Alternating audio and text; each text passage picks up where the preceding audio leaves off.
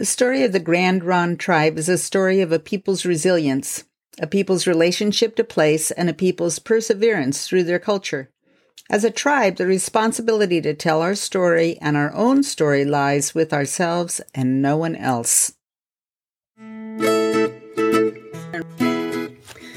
Hello, listeners. This is Jan Johnson welcoming you to episode 36 of Women of the Northwest. Today's amazing woman is Stephanie Craig, who I met at a Brownsmead Neighbors. She was teaching a class on gathering basket weaving supplies and was gathering, of all things, tussocks. If you're a farmer, you know that tussocks are not our favorite thing because they're so hard to get rid of. It's great to know they can be useful. Stephanie is an enrolled member of the Confederated Tribes of Grand Ronde Community of Oregon. She educates and documents cultural heritage and traditions, committing herself to preserving traditional practices for future generations. Her BA is in cultural anthropology, where she fulfilled her language requirement with her native language, Shinnequa. Her studies have included museum studies and folklore studies. She works at the Chachalu Tribal Museum, where she consults and contracts with city and state entities on museum work. She has been chosen for internships at the Smithsonian Institute National Museum of American Indians Archives Department. She also owns a business called Kalapuya Weaving, where she teaches basket weaving, materials gathering, and preservation. Join me. Stephanie Craig, welcome to Women of the Northwest. Thank you for having me. This is going to be so much fun. I've tried to get together with you for what, almost a year? Yes, yes. and it hasn't worked out, so I'm pretty excited about that. You were up in Brownsmead this weekend doing a little workshop. Tell us about that. So, we are at the Brownsmead farm of Claire Stewart's, and we are gathering um, Juncus, which is a traditional basket material. Um, she has an amazing 10 acres of some prime stuff. So of prime stuff that everybody else calls weed. yes, yes. Everyone hates it because it's obnoxious and animals don't eat it and it takes over. But it's a um, native plant and tribal. We used to use it. Our my ancestors used it to make baskets, and so we continue to use it to make baskets. So we're out gathering it. Yeah. So so uh, what's the best way to gather it? Um when it is just before it's gone to seed or after it's gone to seed before it starts dying back. Mm-hmm. Um, and you want to get it when it's still all green and not brown or spotted. And then you um, pull it or cut it at the very bottom, and then you just lay them out to dry. Um, depending on the weather, will depend on how long it takes. Uh-huh. But you want them dried completely, and then you can store them and then weave with them in a few months after. And it, it's pretty tall, like three feet tall, and it is. Claire's is really tall. I've never seen Juncus this tall before. Yeah. Usually it's only about two feet, but she's got she's got some four foot in there too. Ooh, so it's really good. That really would, good. Yeah, for weaving baskets, yeah. that would be great because it go a long ways. It does, and yeah. then you don't have to add in, and then you'll you don't have as many starts and stops. Right. So the stability of the basket's even better. Even better. So, yeah. Awesome. Do you try and dye it too? I don't dye materials. Mm-hmm. I like the natural colors, and Juncus is so Juncus is really dark green, and mm-hmm. then as it fades, it can fade to a light green, to a pale yellow, to a white. And I, so I you like that. Yeah. yeah. So I I don't dye my materials. I just leave them natural. And traditionally, because I'm a traditional weaver, mm-hmm. um, we didn't the dyed materials were used only in ceremonial stuff. And okay. so um or um, stuff that was um, maybe used at a wedding or you know not mm-hmm. everyday stuff. So um, pl- you would have plain basket caps. Yeah. Um, and so and that stuff I save for traditional. Okay. But yeah. Yeah. Tell me about your background. So I am Native American. I'm enrolled in the Confederated Tribes of Grand Ronde here in Oregon on my mother's side. My father is white. His family came across the Oregon Trail about 150 years ago, and we are on the original donation land claim. Um, my mother grew up in Grand Ronde, and we come from Kalapuya and, um, well, Santiam and Yoncalla Kalapuya. Takelma Rogue River, Cow Creek Umpqua, um, Chinook, and Iroquois Hmm. and Tillamook. But um, in the 1850s, they all the tribes were removed to the reservations, Mhm. and so um, and you never marry within your own tribe because you're related to them, so Uh-huh. you intermarry, which is why I have so many tribes. Um, but yeah, so I went to college um, at University of Oregon, and I have a bachelor's degree in cultural anthropology with an emphasis on Northwest Native cultures. oh, cool. I used our tribe's language Uh-huh. um, for my native language requirement, foreign language requirement, Oh. and so um, because you grew up with that language. kind, yeah, kind of. Um, I knew words and stuff, but not like f- I was not fluent in it at all. Um, and then I did not want to learn another language. Mm-hmm. um, I wanted, I mean, our language is here Mhm. and we need to revitalize it. And so, um, in high school, I, I told I was not going to learn Spanish or Japanese. Um, I was dead set on on sticking to our culture because Mhm. um, we need to keep it alive. Right. And if you don't, I mean, somebody has to say, yes, I'm going to do this. Yeah. If you don't, happen. yeah. If you don't use it, you lose it, and it's Right. Mm-hmm. it's true. So, um, I was the first Grand Ronde tribal member to use our tribe's language for foreign language in college and graduate. And then how did you, um, how did you become fluent? Just taking, um, speaking with elders, and um, we have classes in Grand Ronde, Uh-huh. and so I was taking classes there, and then um, I for college for my master's and my bachelor's degree, I used it for both foreign language requirement, and I had to take a test Mm-hmm. to prove that I was fluent in it. And is, does it have a written language too? There is. It's linguistically, so it's not it's not A through Z. Uh-huh. It's written in a linguistic Uh-huh. format. So there's like barred L's and Uh-huh. things that normal people don't. we we don't use back X's and stuff like that that we don't use. But yeah, Yeah. there is a written language. Um, the language that is currently spoken, Chinookawawa, is um, 55%. About half of it is the old Chinook from like the tribe Chinook. Okay. This has got Chinook and Salish. It's got French. It's got Spanish. It's got all, you know, because it was a trade language. Right, And right. so they all had to speak Meld together. together, Yep. yeah, So they uh-huh. created this language, but it became the first language of like Grand Ronde and of a lot of other tribes in the area. Interesting. So, huh. Yeah. And so you have your two little kids. What are their names?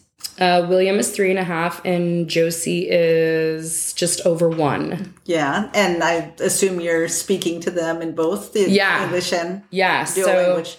my husband is full blood Umatilla, uh, Nez Perce Colville, and he speaks uh, his tribe's language to the kids.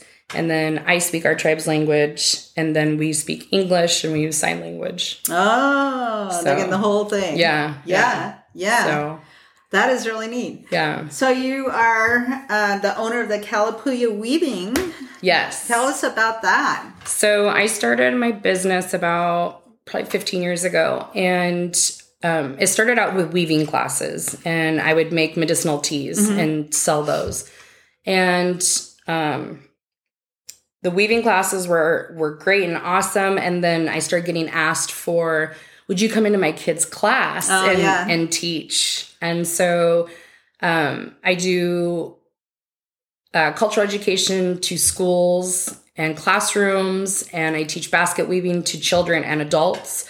I teach gathering, um, plant gathering, Mm-hmm. and processing, um, and a little bit of apothecary stuff on the side. And then um, I do consulting and contracting with um, city or state or federal entities on um, consulting on museum work, Okay. curation, preservation, Yeah, um, artifact stuff. that's neat. Yeah. Yeah. Or exhibit design. I'll do it. because then you also work at the um, the museum, right? I do. Yes, I uh, work at Chichalu Tribal Museum in Grand. Glad you said that. I was going to try and say it, and then I thought I'm going to butcher it. No, you're good. now that you said it, Chachalu. yeah, Chichalu. Okay, Chachalu Museum and Culture, and that's located where? In Grand Ronde. In, In the Grand, yeah yeah, Grand Ronde. yeah. Right. Okay, so what do you do there? Um, I get to work with our culture every day. Yeah. Um, What's the most exciting about that? Seeing the little kids come in and or, or anyone seeing anyone come in and seeing their family's photo that they haven't seen before Oh, on display or um, learning um, oh my gosh i didn't know that was a traditional food or you know just that Yeah. awakening when Oh, they yeah. when they realize um, that's that's really awesome to see but um, just working for my people Mm-hmm. so my community Yeah. Tell me about growing up. What was that like? So my dad was a merchant marine, so he um, sailed on container ships, and he was he'd be gone like three or four months, and he'd be home for a couple months, and then he'd sail. And uh, so we, mom took us kids to the reservation, and we stayed at my grandma's house every weekend, and if there was a holiday or an extended period of time off from school, and where my chich's house was, my grandmother, um, she had an aunt she had a son on one side, an aunt on the other, and then sh on one side, on the other side, she had f- the the four houses were all aunts Mm. um, that grew up with their parents gathering materials and making these old baskets. Oh, okay. So, So you they're- by this naturally. They're actually they're the aunts are actually my great great aunts, I believe. It's my great grandmother's sisters Okay. um, however that plays out. But anyway, um, so we would go there and they would all be speaking Chinook, our language, because they didn't, they'd say Ipsit Wawa, which is secret talk. They didn't want us kids to hear. So they'd all go into Chinook. And, and that's speak. the best way to learn, right? Yes, yeah. So they would speak Chinook and then they would tell stories of gathering basketry and I mean it's fam- it's like family heirlooms or like the family Bible that gets handed down or the the dresser that came across the mm-hmm. Oregon Trail like that's what we had was these baskets. So we had hampers, we had picnic baskets hmm. and we use them they're 150 years old 100 years old Yeah. but we still use them Yeah. and so it it was it was just something that I grew up with, and it was nothing anything different. They weren't actively weaving because they you know they were in their eighties and 90s. Right, they were really right, really right. old, but um, yeah, and I just I loved it, and I, I loved hearing it. And I there was a picture of my third great grandmother, who was the well known weaver. Her name's Martha Jane Sands, and she's sitting with her hands on her lap and she's in a dress and her like it's you know a portrait Mm-hmm. and but her hands are huge and i remember talking to my mom my chitch my grandma my mom's mom and they would and they told me that um well she, her hands are big because she was a weaver and and from overworking and using them Ah. and so when i was little to me my goal was to have big hands because it meant i was a hard worker Okay. and I was strong and that I, I could, you know, take care of my family like my grandmother took care of her kids Yeah. with, with no man and was able to weave and and live a somewhat traditional life and uh-huh. being assimilated. Yeah. But it just the strength that she had. She was marched up from Ashland Table Rocks at 12 years old barefoot. I mean, in the middle of winter Mm. um just so when i see her that picture in her hands it just i i wanted to have big hands and hard Right. hardworking and Yeah. strong and i think i've accomplished it. So the weaving has torn apart my hands. And now i have i have huge hands um and i am just last month had hand surgery to try and fix it um and it's it's a lot of hard work but um it's it's amazing. My mom tells stories of how she used to take care of her grandparents and great grandparents um because their hands were so Mhm. arthritic from Mhm. weaving they Mhm. couldn't bathe or feed themselves Yeah. and she said she was just a little girl and and it just all of that i just Yeah. i wanted that Yeah, yeah. I grew up. My mom was a fiber artist, and so um, I grew up on the floor at the treadles of her Yeah. her loom and uh, holding my hands out so she could uh, wrap the warp around them, you know, Yep. be able to do that, and then uh, just tying it and dyeing it and doing all kinds of things. So I mean, she tried everything with fiber arts. And, Yeah. uh, yeah. The, all kinds of weaving and all kinds of. Uh, she spent three years in Japan just studying indigo Wow. dyeing and you know how to do the real intricate. That would be cool. Yeah, yeah. So it was really fascinating, but that's so that's a part of me Yeah. as well. You know, basket weaving, every you know, trying it all. Mm-hmm. That's yeah. awesome. yeah, it's really cool.